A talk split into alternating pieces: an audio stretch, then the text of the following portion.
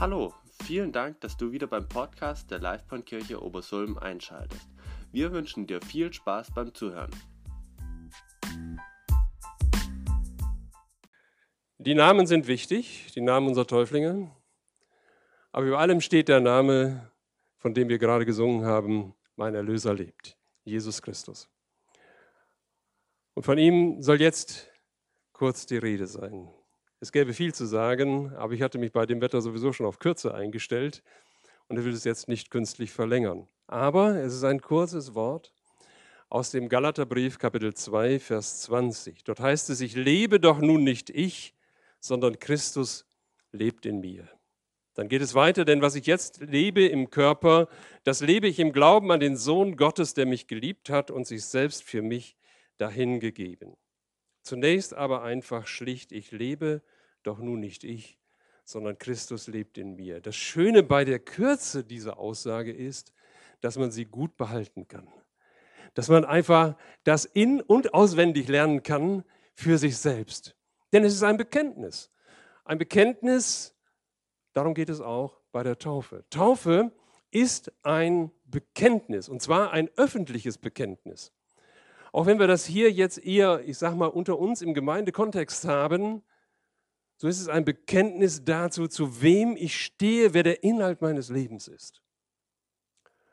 Und wenn wir das hier so lesen bei Paulus in seinem Galaterbrief, spürt man regelrecht eine Begeisterung heraus. Ich hoffe, ihr spürt das, wenn er sagt, ich lebe und dann besinnt er sich und sagt, doch nun nicht ich, sondern Christus lebt in mir. Das begeisterte ihn.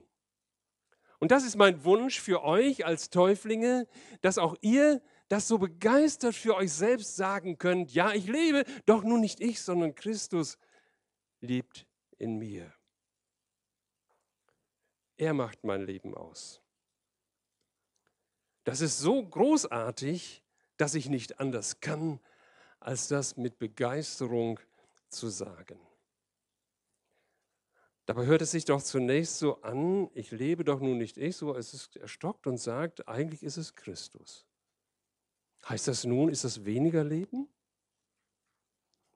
Nein, im Gegenteil. Es ist mehr Leben. Nicht, weil Christus jetzt auch noch so als Beigabe dazukommt, so als etwas, was man auch noch dazu nehmen kann, ist nice to have. Nein. Er ist der Mittelpunkt des Lebens. Gleich werden wir das Lied noch singen. Mittelpunkt meines Lebens. Sei du der Mittelpunkt meines Lebens. Und dann wird es, wie Jesus sagt, ein erfülltes Leben. Denn dazu ist er gekommen, sagt er, dass ich euch das Leben gebe und zwar in seiner ganzen Fülle. Mit ihm als Mittelpunkt, nicht weniger, sondern mehr. Doch zuvor steht etwas sehr Ernüchterndes. Das habe ich noch gar nicht äh, gelesen, das füge ich jetzt noch nach. Nämlich da ist vom Sterben und gekreuzigt sein die Rede. Zumindest in unserem Taufseminar machen wir immer es so, dass wir darüber auch sprechen. Denn es heißt in dem Vers davor, deshalb gelte ich für das Gesetz gestorben, sagt der Paulus, damit ich für Gott leben kann. Mit Christus zusammen wurde ich gekreuzigt. Nun, gekreuzigt zu sein, das war in der damaligen Vorstellung, und wir können das so ein bisschen nachempfinden, eine ganz schreckliche Sache. So schrecklich, dass es man den Römern nicht antat. Die Römer taten es anderen, aber nicht ihren eigenen Landsleuten, auch wenn sie ein Verbrechen begangen hatten. Gekreuzigt gestorben. Hier sagt er dem Gesetz gestorben. Das war das Thema, das Paulus hatte. Es ist vielleicht nicht so unser Thema. Aber er hatte das Thema, dass er sagte, ich will alles ganz genau machen, so wie Gott das gesagt hat. Und ich hoffe dann, dass das bei Gott reicht. Auch wenn das vielleicht so nicht unser Thema ist, so ist doch bei vielen das Thema da, hoffentlich lebe ich so, dass es bei Gott reicht.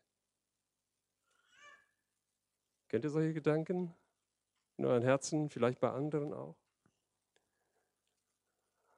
Und er kann sagen, nein, dem bin ich gestorben, mit Christus gestorben.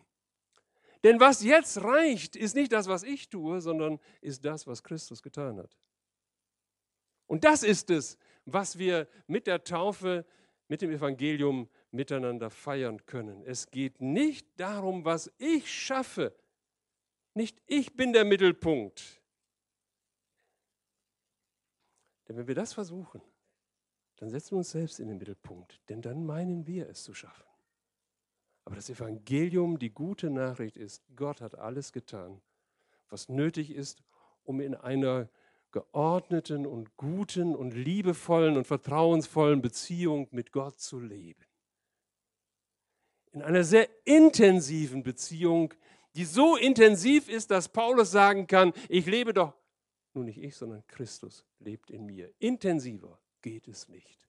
Intensiver geht es nicht. Es war sein Wunsch, für Gott zu leben. Und jetzt sagt er, mit Christus kann ich für Gott leben. Denn ich muss jetzt nicht versuchen, mein christliches Leben zu leben, irgendwo zu stemmen, das auch noch zu schaffen. Nein, Christus lebt in dir. Er will das in deinem Leben verwirklichen. Christus lebt in mir. Nun fragen wir uns, wie ist das möglich? Habe ich nicht schon davon gehört, dass Jesus zum Himmel gefahren ist, zum Vater und dort bei ihm sitzt? Dort an seiner Seite, an seiner rechten Seite? Wie ist es dann möglich, dass er gleichzeitig in mir sein kann? Wie geht das? Nun, Jesus hat uns das erklärt. Er hat gesagt, dass er seinen Geist schickt als einen anderen Tröster, aber der genauso ist wie er. Und mit ihm kommt er in unser Leben. Mit ihm kommt er in unser Leben, ist er in uns gegenwärtig. Real gegenwärtig. Nicht wir machen das wieder. Also wir sagen nicht, was muss ich jetzt tun, damit Jesus jetzt auch in mir lebt? Die Frage ist eigentlich schon falsch. Ich muss nichts tun. Sondern er lebt in mir. Er macht das. Er schafft das. Und wie er das macht, das ist ganz und gar seine Geist Sache. Er sagt, ich mache es durch meinen Geist.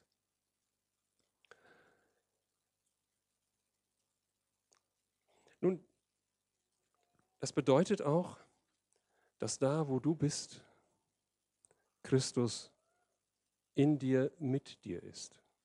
Du gehst nie mehr ohne ihn. Du gehst nie allein. Er geht mit dir. Und du darfst dabei erfahren, was Paulus an anderer Stelle so sagt. Denn alles ist mir möglich durch Christus, der mir die Kraft gibt, die ich brauche. Du darfst wissen, er ist mit seiner Kraft da und möchte diese Kraft auch in dir wirksam werden lassen. Was es dazu braucht, ist zu sagen, ja, Herr, das soll so sein. Du sollst Raum haben in meinem Herzen. Ich will mich ganz öffnen, damit du den Platz auch richtig einnehmen kannst, den du gerne einnehmen möchtest. Und was du hast, das hast du durch den Glauben. Denn davon spricht Paulus hier weiter, mein jetziges Leben in diesem Körper lebe ich im Glauben an den Sohn Gottes. Er sagt in diesem Körper, was werden wir gleich machen, wenn wir taufen, beziehungsweise ihr drei euch taufen lasst? Was werden wir dann machen? Genau diesen Körper mit ins Wasser nehmen und ganz untertauchen. Bis zur letzten Haarspitze. Soweit ich dafür verantwortlich bin, werde ich das machen, dass das auch passiert der ganze Körper unter Wasser. Und er sagte hier, ich lebe jetzt in diesem Körper. Es ist ein Zeichen des Sterbens, darüber haben wir gerade gesprochen, aber es ist auch gleichzeitig ein Zeichen des Lebens, denn mit dem Körper, aber in dem Bewusstsein, Christus ist in mir, gehe ich auch aus diesem Wasser wieder heraus. Ich werde weiterleben in diesem meinem Körper. Weißt du, es ist gut, dass nicht jeder für sich einfach hingehen kann und sagen, so, heute mache ich mal meine Taufe.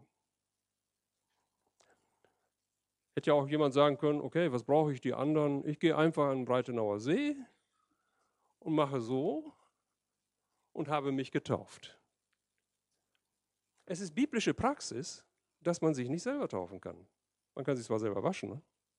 heute Morgen duschen oder was auch immer, aber man kann sich nicht selber taufen. Sondern man wird getauft. Und dabei ist es gar nicht so entscheidend wichtig, wer das macht. Aber es soll deutlich werden, Taufe, hier passiert etwas, was ich nicht mir selber geben kann, sondern was Gott mir gibt, in Christus mir gibt, was er jetzt an mir tut. Ihr merkt also, immer wieder geht es darum, er ist es. Ich lebe doch nur nicht ich, sondern Christus lebt in mir. Und deshalb soll die Taufe auch im Nachhinein dich immer wieder daran erinnern, dass du dich auf das konzentrierst, was Jesus Christus getan hat. Vergiss das nicht.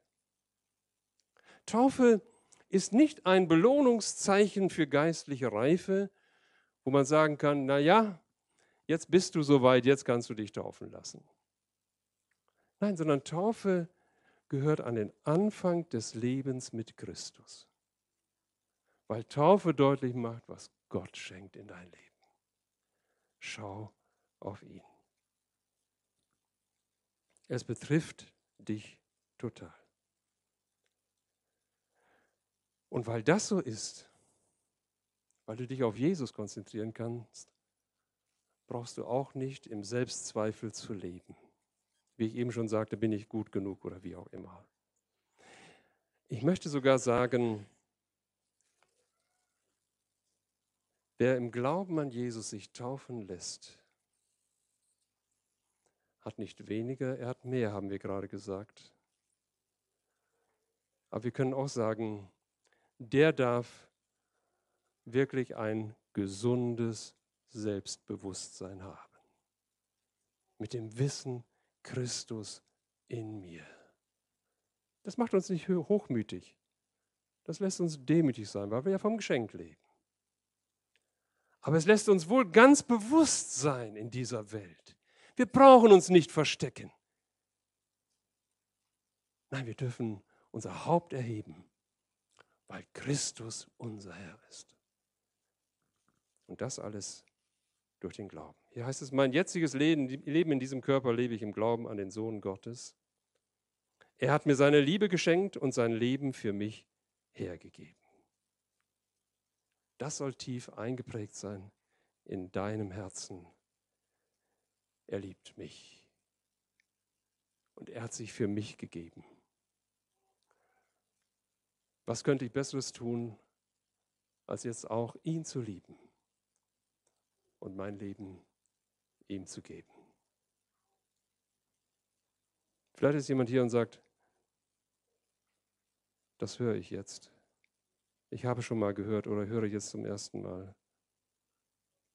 Ich wünsche mir das auch so sehr. dann darfst du das jetzt im Glauben annehmen. Dann darfst du jetzt diesen Schritt tun.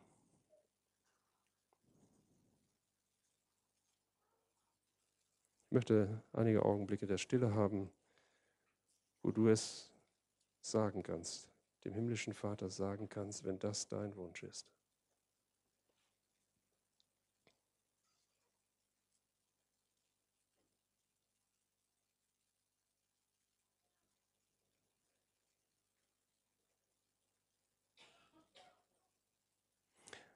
Danke, Herr, dass du unser Herzen kennst und dass du auf die Gedanken und Gespräche unseres Herzens vor dir antwortest. Danke, dass du zu deinem Wort stehst. Wer zu mir kommt, den werde ich nicht wegstoßen. Den nimmst du an. Danke, dass unsere Täuflinge das erfahren haben und dass sie das auch für sich bezeugen können und vor uns bezeugen können.